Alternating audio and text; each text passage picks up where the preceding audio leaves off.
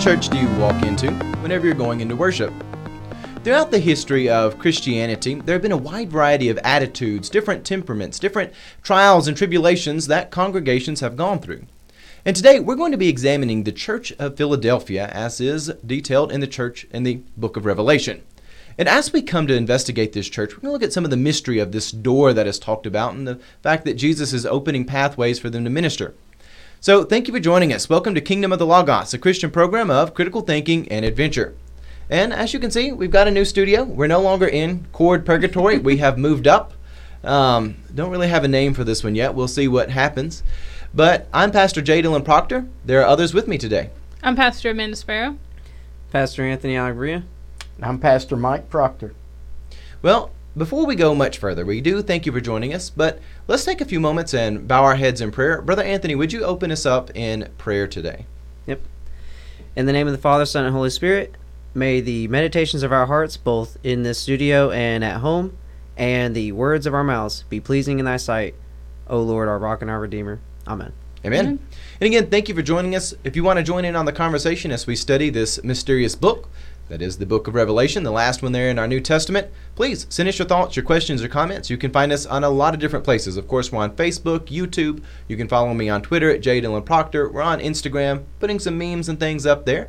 We've also got a website, and we'll be publishing some new things there, kingdomofthelogos.com. Thank you for joining us. Now, let's get right into this church here in Philadelphia. And the nice thing about this is it's got a name that I think everyone can pronounce. I don't know about y'all. Y'all feel like y'all can pronounce that? Yeah, and not not keep calling it Themyscira. Yeah, it's I not think we're gonna be better. yeah. Philadelphia, it's a easy one for us to pronounce. Those of us who are English speakers, and when we come to this church, we find that they are given praise.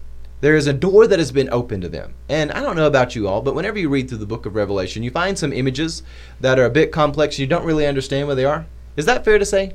Yeah, well, and just recently in our, our um, lesson prep, I was reading out of one commentary that said John wasn't very uh, concerned with keeping his metaphors consistent uh, either. So that adds another layer of complexity to yeah. this. So how he uses a door or the temple is not how he's going to use it maybe in, in chapters later. So, um, yes, it's a wonderfully mysterious book.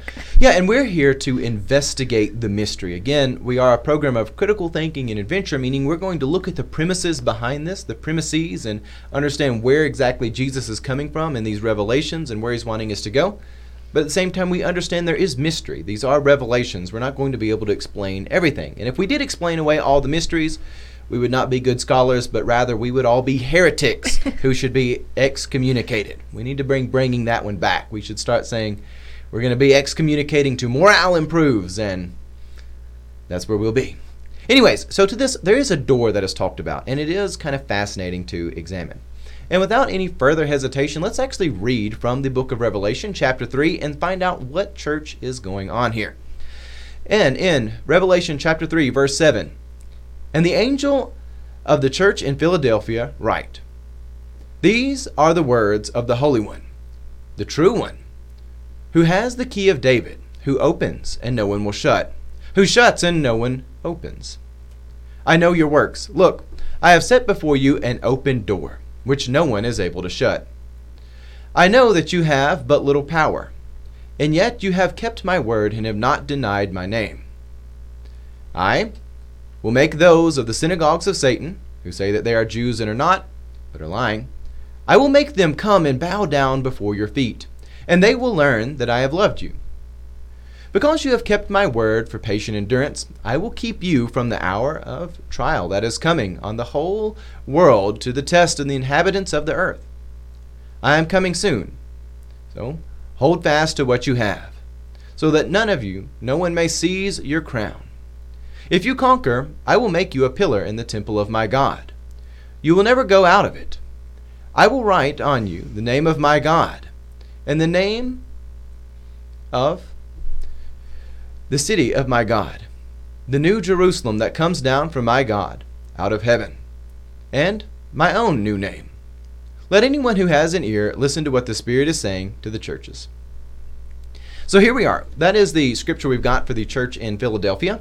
And again, this is Jesus And there's a messenger angel that's kind of there in the middle, and then there's John who's receiving this revelation, and this is the letter that is going to this congregation. So, again, back to some of the history we've talked about before, John is a real person. He was one of the 12 apostles, and when I say 12, I'm including Paul and not Judas um, in saying that. And John, he was a apostle to the region of Asia Minor. So all of these seven churches are up under John, and John ministers to them in various extents and various capacities. But what's fascinating about the church in Philadelphia is they really don't have much of a reproach at all in this. There's not a lot of chastising. It's generally a very encouraging letter. But there's also some things in there that we really need to talk about. So let's get into the history of this a little bit. Pastor Amanda, would you share with us some of the history on the church in Philadelphia? All right, and so this is taken um, from Bruce M. Metzger's book, Breaking the Code, um, that has the history of Philadelphia. So the city was founded in the second century BC by Attalus II Philadelphos, one of the kings of Pergamum. It was the youngest of the seven cities, and when we say the seven cities, it was those uh, the ch- that are being addressed um, in the book of Revelation. Philadelphos is the Greek word for one who loves his brother. And such was the affection that Attalus had for his brother uh, Eumenes that he was then called, Attalus was then called Philadelphos. The historian Strabo called Philadelphia a city of earthquakes. Earth tremors were frequent and had caused many to leave for a safer home. The severe earthquake of 17 AD, which also devastated the city of Sardis, which is the church we talked about in previous weeks, uh, it almost completely destroyed Philadelphia. Uh, it seems through our study that Sardis was able to rebuild a little bit faster and a little bit better than Philadelphia. By the end of the 90s AD, uh, the city was completely rebuilt and people were pretty well living and working within it. Okay, so that's a little bit of the history of Philadelphia. And to put that, just to recap it a bit, Philadelphia, it was a city that was under construction. So some of the cities we've talked about before, they've been major places of trade. Some have been placed geographically on top of a hill and they've got great military advantage. Some of them are just in control of other trade routes and therefore important. But Philadelphia was a city and the church there in it that had been under construction it, has been under construction for quite a while. A lot of the people, they're not living necessarily in the inner part of the city, but more on the outskirts, what we might think of the suburbs of this day and age. And they're living kind of outside the city. It's still a city, and there's still an epicenter there, central to it all. But they've kind of moved to the outside while things are being built. And so this is fascinating because, again, this kind of tells you their context. There's new growth going on. And I know if you've ever been in a church when a town is growing, you're all thinking about, well, how do we capitalize on this new growth? How do we make sure that we're on the right side of town? If you've ever been part of a building project, which is, well, we'll just not comment on building projects, but you're always, well, wondering what the best position for the church is. This particular congregation is in a city that is under construction. So that definitely plays a role in the questions of the open doors and things of that nature, which we'll get to. And really, that kind of can give you an image of what they're like. But there are other questions that you might have about that history, like who is Attalus and how does that relate to Rome? Is he one of the Roman emperors, someone like Caesar Augustus? And the answer to that question is no, he's not a Roman emperor. Um, he's part of the Attalid Empire, and even though they're connected to Rome and they're allies to Rome, they were actually a separate state than Rome. But again, when the city was built and the Attalid Empire back, you know, two centuries before Christ, things change over 200 years. So by the time you've got this church there in Philadelphia, uh, Rome has already taken over the region. All of that's now history that's behind them in that period of 200 years. You know, Rome is growing, they're taking over places. And this happens to be one of those places which has been taken over by Rome. And the church, it is in a city that its surrounding territories, they're all part of Rome. So even though it has a history that's a little bit similar to Rome, but not quite Rome, it is now fully a Roman place. And you do find that here in Philadelphia, similar to some of the other cities, there is an imperial cult that is here, so people worshiping Caesar. But interestingly enough, that's not one of the things which is really addressed by Jesus. The church isn't really chastised for having these sort of heresies and apostasy going on internally, but instead they just get this generally encouraging letter. So, another thing we need to talk about is the name Philadelphia itself. Now, you may have listened closely and heard that word philo in there, like love, but Brother Anthony, would you talk to us a little bit about Philadelphia and what this name means? Well, uh, Adelphos is brother. Adelphe is sister. Uh, fun fact. But Adelphos is brother. And then uh, Philia is brotherly love, and so um, Philadelphia means you know uh, one who loves his brother. Sounds pretty straightforward. Sounds pretty easy. And and also, if you're thinking, I've heard that name before. There's a Philadelphia in Pennsylvania that's quite famous. Uh, that was established by Quakers uh, during the colonization of the U.S. But uh, just just in case it was like, wait, hold on, this is the one that's in uh, in Turkey, not the one that's up yes, in New England. yes. Um, and the picture we had earlier was not William Penn. Um, that was of Attalus. Atlas. Yes. Yeah. So, all that together, let's continue investigating this a little bit. So, we've read the scripture, we've learned a little bit about this place's history, and it's great that they've got good news. Again, that opening question I had about what church are you walking into, we know that from our examination of these seven churches in the book of Revelation. All the ones we've looked at so far, the first five before this one, we're on number six now their spirit is alive and well. You can find places just like Thyatira, places like Smyrna, um, Pergamum, all of them, they are alive and well.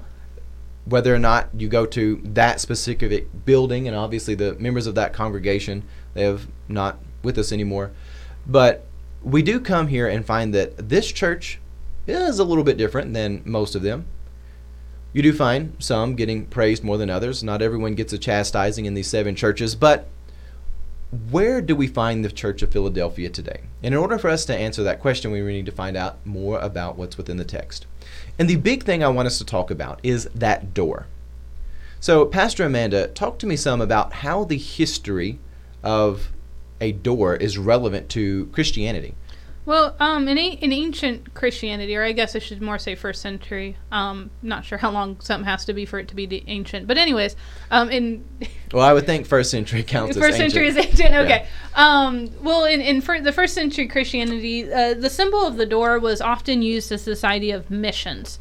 Um, so by saying in this particular passage that a door is set before you, and also this language of a door that no one can shut, no one can open.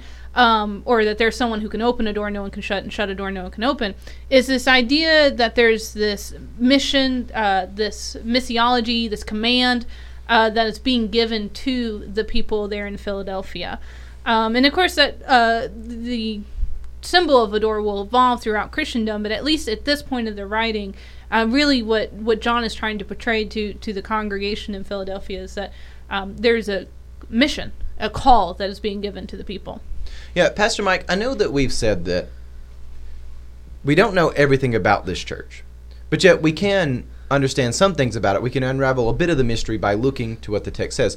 The revelation seems to indicate that even though they don't have much power, they still have a great mission. What do we know about the size of this church and some of the things that they're doing? Well, I can tell you this that the the size of um, you know wants them to, to seize the moment. Uh, you're talking about you know the, the door. Uh, it has been opened for them to minister. Uh, it, so it could be you know at any any size of the church. That that's not as relevant as I think the fact that um, you know they are have experienced a natural disaster, an earthquake. Uh, and so we still have churches today that, that experience national disasters, and so they feel powerless Yeah. in this. And so you know that I noticed that a lot of our congregations are getting smaller. Um, in in uh, North America, the average size is much smaller than it used to be se- several years ago, and so they, they feel that that emptiness. But the truth is, the power is not within us as as us, but it, the power belongs to Christ. And so a lot of times when we look at these scriptures, it's translated um, a little different as being able, but that is still that power, um, and that that is Christ who is able to do all things and open and close doors. Certainly. And one of the things that a lot of people infer from this text is that it's a smaller church, though they're doing great things. Again, churches come at different seasons, and there are times where people are kind of holding on to things, trying to maintain. There are times where the church is underground because there's great persecution. But here in Philadelphia, there seems to be a great opportunity for a congregation who, even though they have limited power, they are also called by Christ, and they've been commissioned by Christ to go out and spread the gospel. And they're doing great things. And they're doing this in spite of all the reasons to feel gloom and gloom. One of the things we know that from Revelation we've learned so far is that whenever a church does have a bad attitude, they get called out for it in the book of Revelation. If, right. what, no matter really what it is, they get called out for it. The fact that Jesus is not calling them out for an attitude of being downtrodden or something like that seems to indicate that they have a really great disposition about all this. They've got great um, attitude. They've got a great trajectory set before them. They're they're really thinking about stuff with the right mentality. Well, you know, obviously there is a connection between the the word power and keeping, whether it, you know be you know Christ is able. So there's a Yeah. transference of, of Christ's power within them, even though they they don't have any power within themselves. But it is that power of Christ working uh, in them and through them. They are not promised some utopia, f- as you know, in, you know, type thing, but they are able to work. Um, and so this keeping, that's an interesting uh, word. Um, you know, it can also be guarding. So they're guarding the word, they're Yeah. guarding their faith. And so Christ is going to guard them and keep them. So it, it- this faithfulness, it's a beautiful uh, church that is paint, the picture that is painting here of the, the church in Philadelphia. Yeah, interesting. Anthony?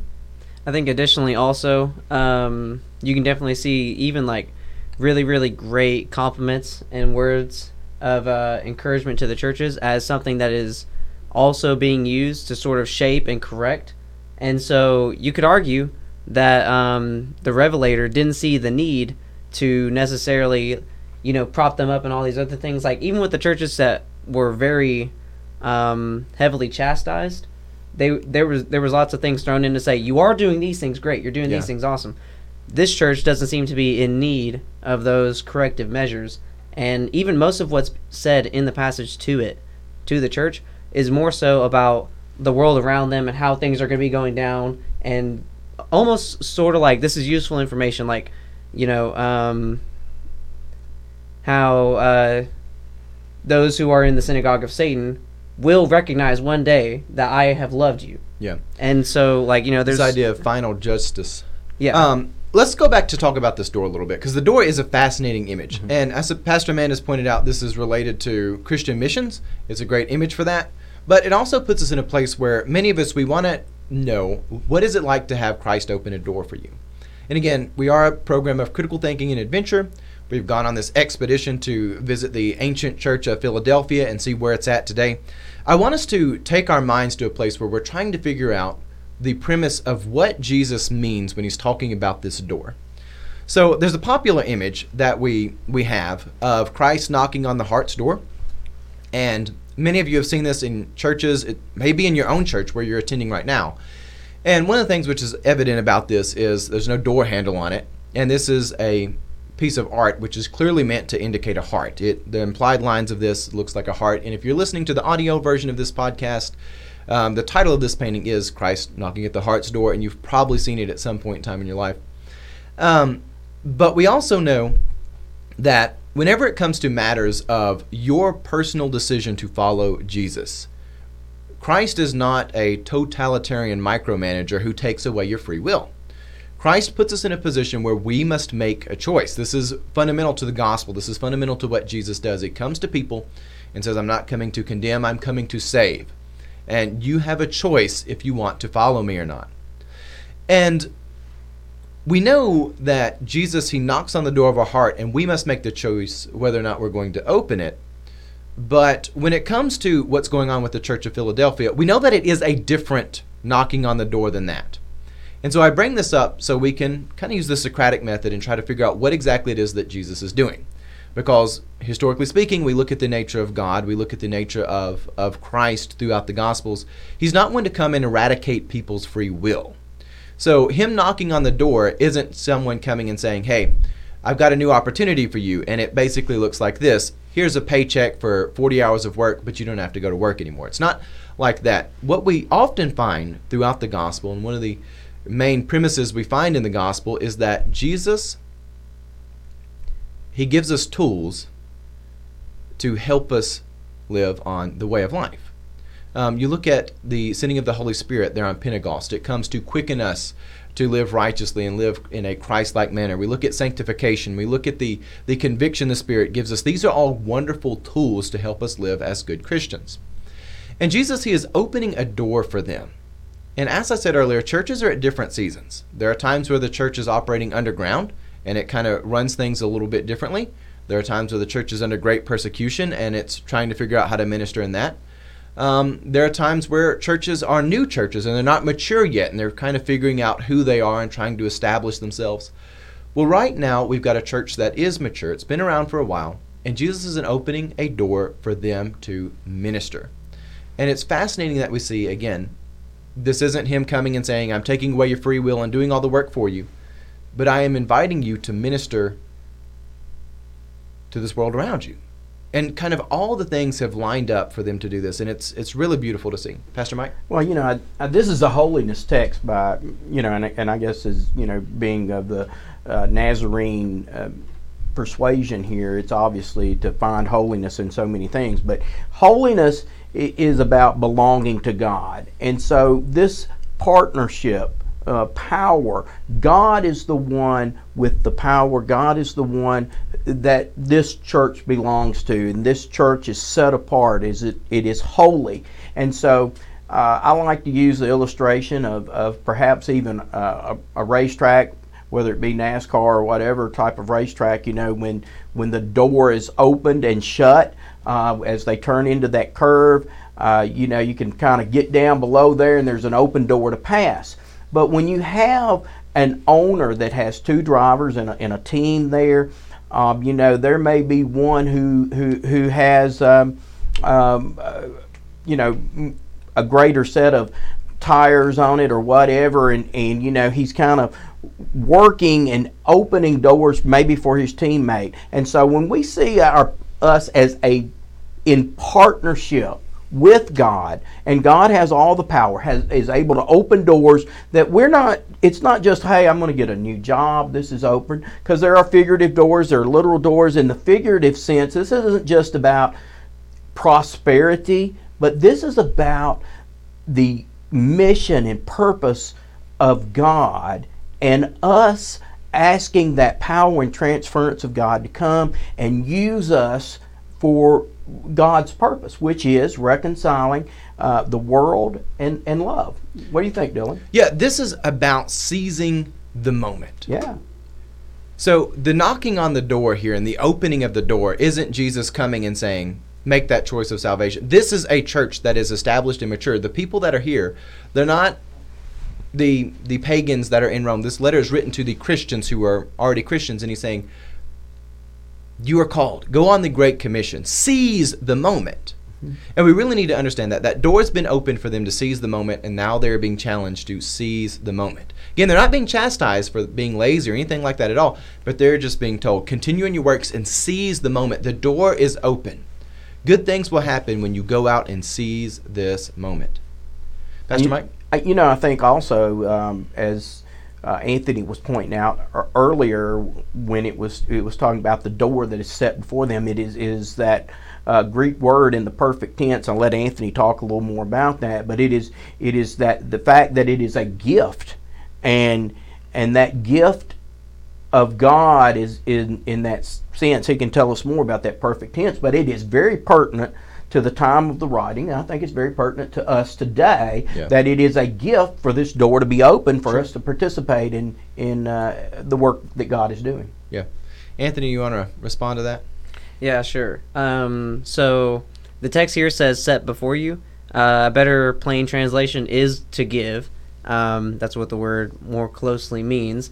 And so, even in English grammar, we can see a uh, what we might call an aorist tense and then the difference between a perfect tense. If it were to be aorist, it would be finished, done in the past, and uh, something that happened before.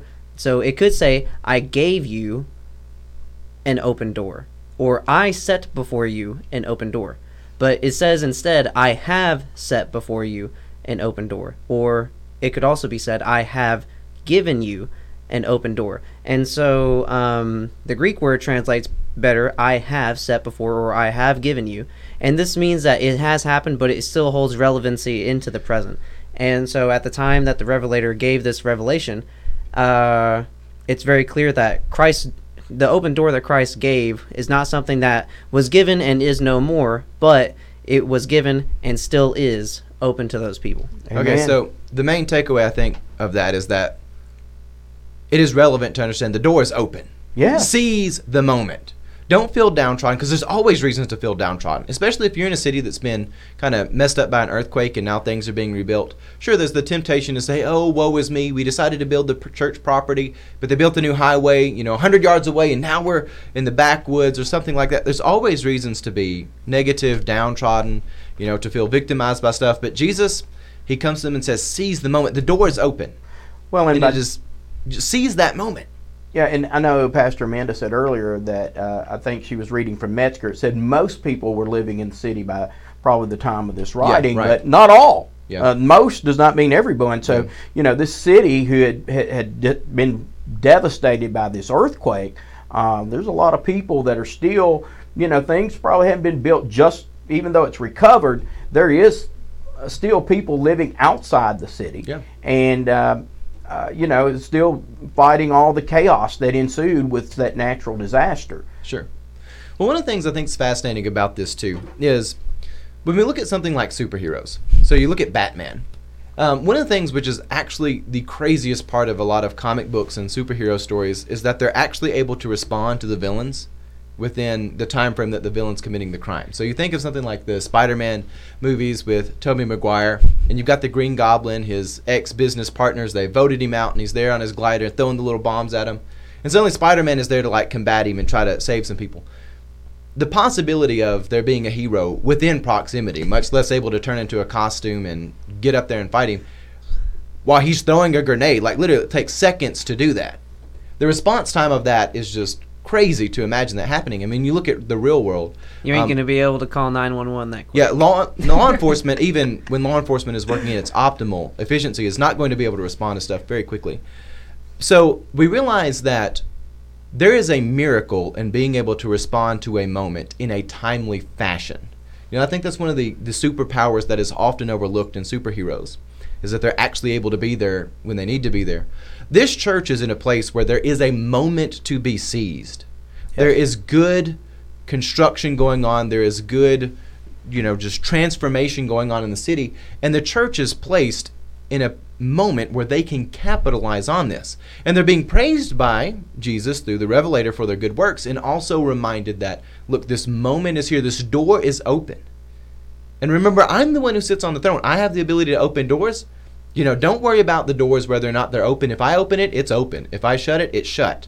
I am the one who judges the living and the dead. You kind of get that mentality here that you find going all the way back to the Gospels that Jesus is telling them, You're here. Here's the moment. And, and it's a miraculous thing to be able to be in a moment where you are, sort of like Spider Man responding to the Green Goblin, for it to be such a, a timely opportunity to come together. Which, of course, regardless of where we're at, we should be spreading the gospel. I'm not mm-hmm. here to say that you have to be in the right moment for that. But they're being uniquely praised for where they're at and uniquely reminded for the door that has been opened right in front of them.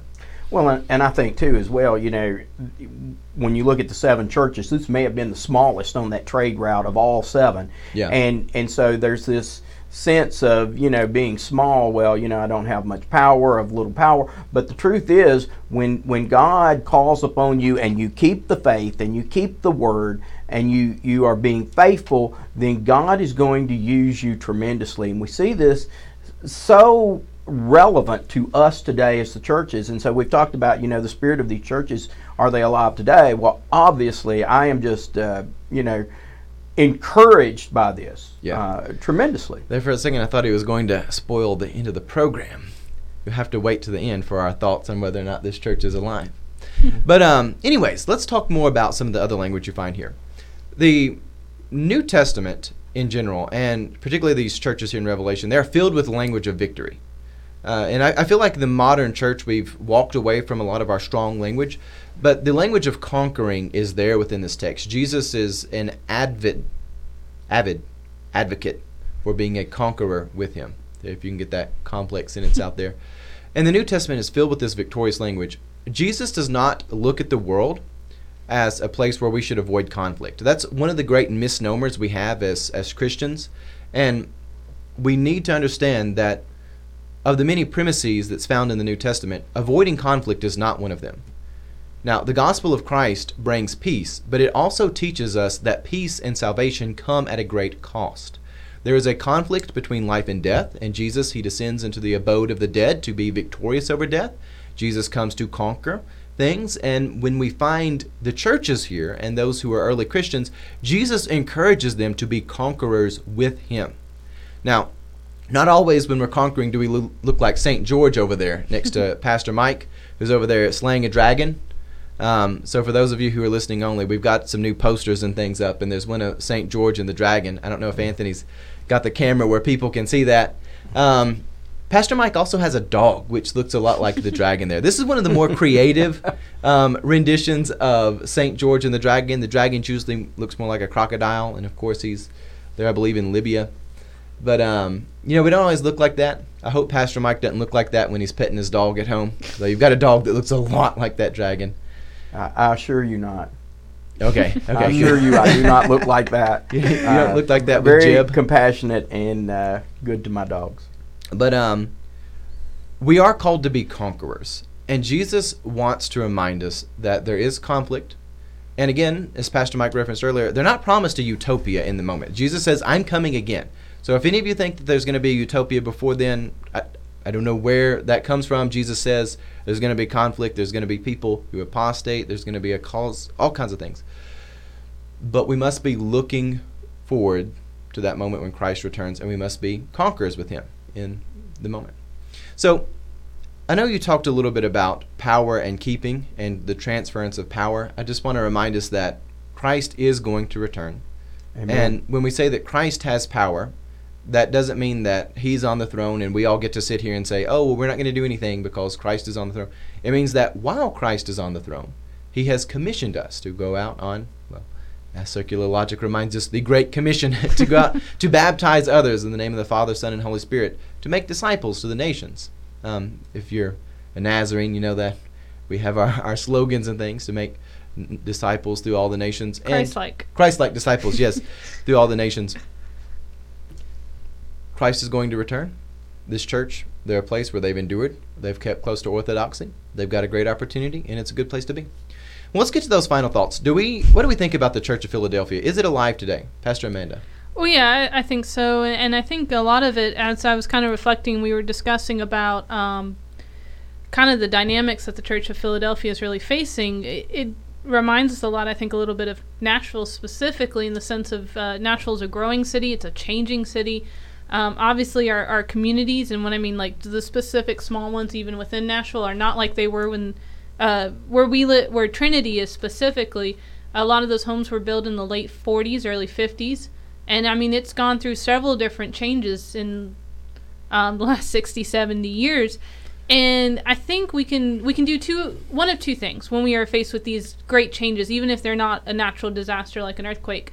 Uh, we can either shrink back and kind of mourn the loss of how things used to be, uh, that the town doesn't look like it used to. Uh, the people who are moving into our town aren't like the people who used to uh, live there. The culture is changing, languages are changing, uh, the power dynamic of Christianity is changing. Uh, so we can either bemoan that, or we can, like the Church of Philadelphia, be encouraged to seize the opportunity, as Pastor Dylan said, that there is a door set before us. There are multiple doors set before us and lots of opportunities. Uh, they are not easy opportunities. Uh, going through the door is not a simple task, um, and there are easier tasks to take up. Uh, but this is the, the thing we have been called to. And this idea of mission is not just simply uh, let's send money to some far off country somewhere out there, although it can definitely include that. This idea of mission is stepping outside your door um, and finding those opportunities. Uh, that yes, God is in control. God is all powerful, and yet for some reason, this God decides to partner with us very weak and sometimes very dumb humans uh, to complete His mission. And so this is um, so this is really encouraging. And when I say the church is alive, this Church of Philadelphia, I hope it's still alive, because I hope we find the empowerment uh, to to go through the doors that are, are set before us. Amen. Yeah, and just to build off that a little bit. So there are churches that really all of Roman culture goes through changes every so many years. You find this new Caesars come, stuff changes. Now there were churches that responded to the changes by embracing heresies and things. You find some of them who are like, okay, Rome's coming here, we're gonna mix in a little bit of that. And even sometimes when it wasn't from Roman influences, you'd have people come along and be like, well, here's the new prophecy. This is the new version of God. And really um, grotesque heresies would come out of this. And sometimes churches embrace that. And you see Jesus chastised. You got things like the Nicolaitans. Um, you get some references there, synagogues of Satan, things of that. Even though this church doesn't have any chastised like that, you see that synagogue of Satan in some earlier churches. You find there are churches who respond to that by embracing the spirit of the age. But the church that is here is one that is maintained orthodox and says we're going to capitalize. We're not going to bemoan it. We're not going to be downtrodden, and we're not going to sit around and be naysayers and talk about how this is all the end. Instead, we're going to move towards revival. And that's a positive message we need to hear in our nation as our nation does evolve, and really all of Western culture is changing, and it's changing quite rapidly. Um, revival is something to look for and to pursue and to be working towards.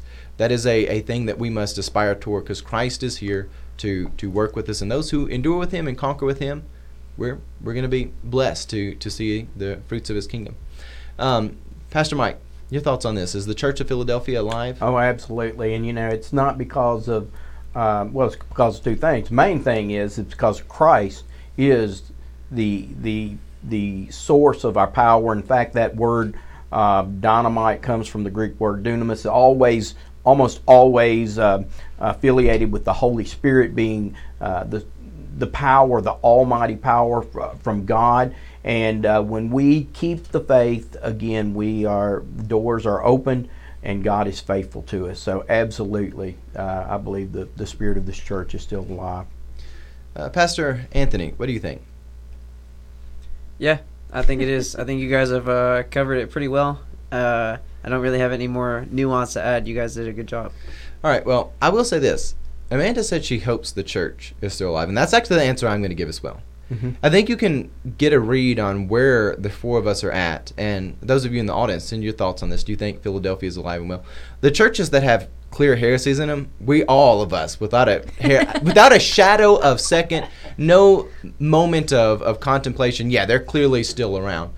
But when it's one that gets such wonderful praise, we're myself and Pastor Amanda, we're at a place where we say we hope this is here we really hope the spirit of this church is here. Amen. Um, and I like the, the moral certainty that Anthony and, and Pastor Mike have on this. Um, but but I do. I'm at a place where I really hope this is here. Uh, because it is it's a wonderful thing to see and it's greatly encouraging. Uh, reading the Church of Philadelphia in Revelation is one of the easiest things to read in the book and one of the most encouraging places to read. Mm-hmm. Pastor Mena? Well, I was just going to say, as, as a reminder, we're talking about kind of this idea of, of not just kind of wallowing in, in the bad times that are coming. This is an apocalyptic literature. It, it is a book, and apocalyptic literature is uniquely written to a people that are in bad times. Uh, this is not, so we're not belittling the difficulties of this church or any of the churches who have heard the, this, these letters. Um, even we can go back to the book of Daniel, which is uh, has parts that are apocalyptic uh, they, so we're not trying to belittle the bad times either in these books or in the present. What we're saying is we we have this hope, and yeah. so to to to say again, we hope this church is alive. This is not a wish. This is not just um oh maybe, uh, but this is this idea that even in the midst of difficulty, uh, may we learn to trust in the one who is all powerful. Amen. So that's that's kind of I'm trying to clarify some of our language, I guess, and really don't have to. But um, so yeah, this hope it, it, it is more than a wish. It is true assurance and and anticipation of, of Christ uh, coming and setting things all right, and also in this present age, uh, that breaking in a little bit, hopefully through us. Yeah. Well, and you know, the, the I think one of the key differences between prophetic literature and apocalyptic literature is in, in prophetic literature there is that that sense if if if we change, then God, then we can be saved. When you get to apocalyptic, there is that place. There's nothing we can do to be saved. All, we must place our entire hope in God to do something. And so uh, I, I resonate with Pastor Amanda, who says, "I hope my, I pray that those churches who are so devastated can find hope in Christ Jesus, and that is our hope. Yeah, Christ. Yeah. Well, Pastor Mike, why don't you close for us in prayer, if we may? I think we've had a good conversation on this. Again, those of you in the audience, thank you so much for joining us. Thank you for spending time with us. Again, send us your thoughts, questions, comments. If there's anything you'd like for us to respond to, talk about, please let us know. Uh, Yes. Pastor Mike, would you close Let's us? pray. in I'd. I'd like to ask everyone out there who's watching to pray with me and listening. Uh, and now may the Holy One, who has the power to open door that no one can shut, empower uh, those of us in this room and all of those watching today to hold fast to the love that you have for us, Almighty God, that has been given to us. And amen. Amen. Jesus. Uh, thank you, Pastor Mike. And with that, we hope that you enjoyed this program. To be sure to download our podcast, Take Us With You. Again, we're ever improving. So send us your thoughts if you've got some things that you'd like us to talk about. If you want to guess some of the little artifacts we have hidden throughout our studio now that are there for you to see. As we get close to Epiphany, we may hide some others. Oh, we're going to have the Gideons on um, sometime soon. That'll be looking, looking fun. Anyways, thank you for joining us. With that, God love you and have a blessed day.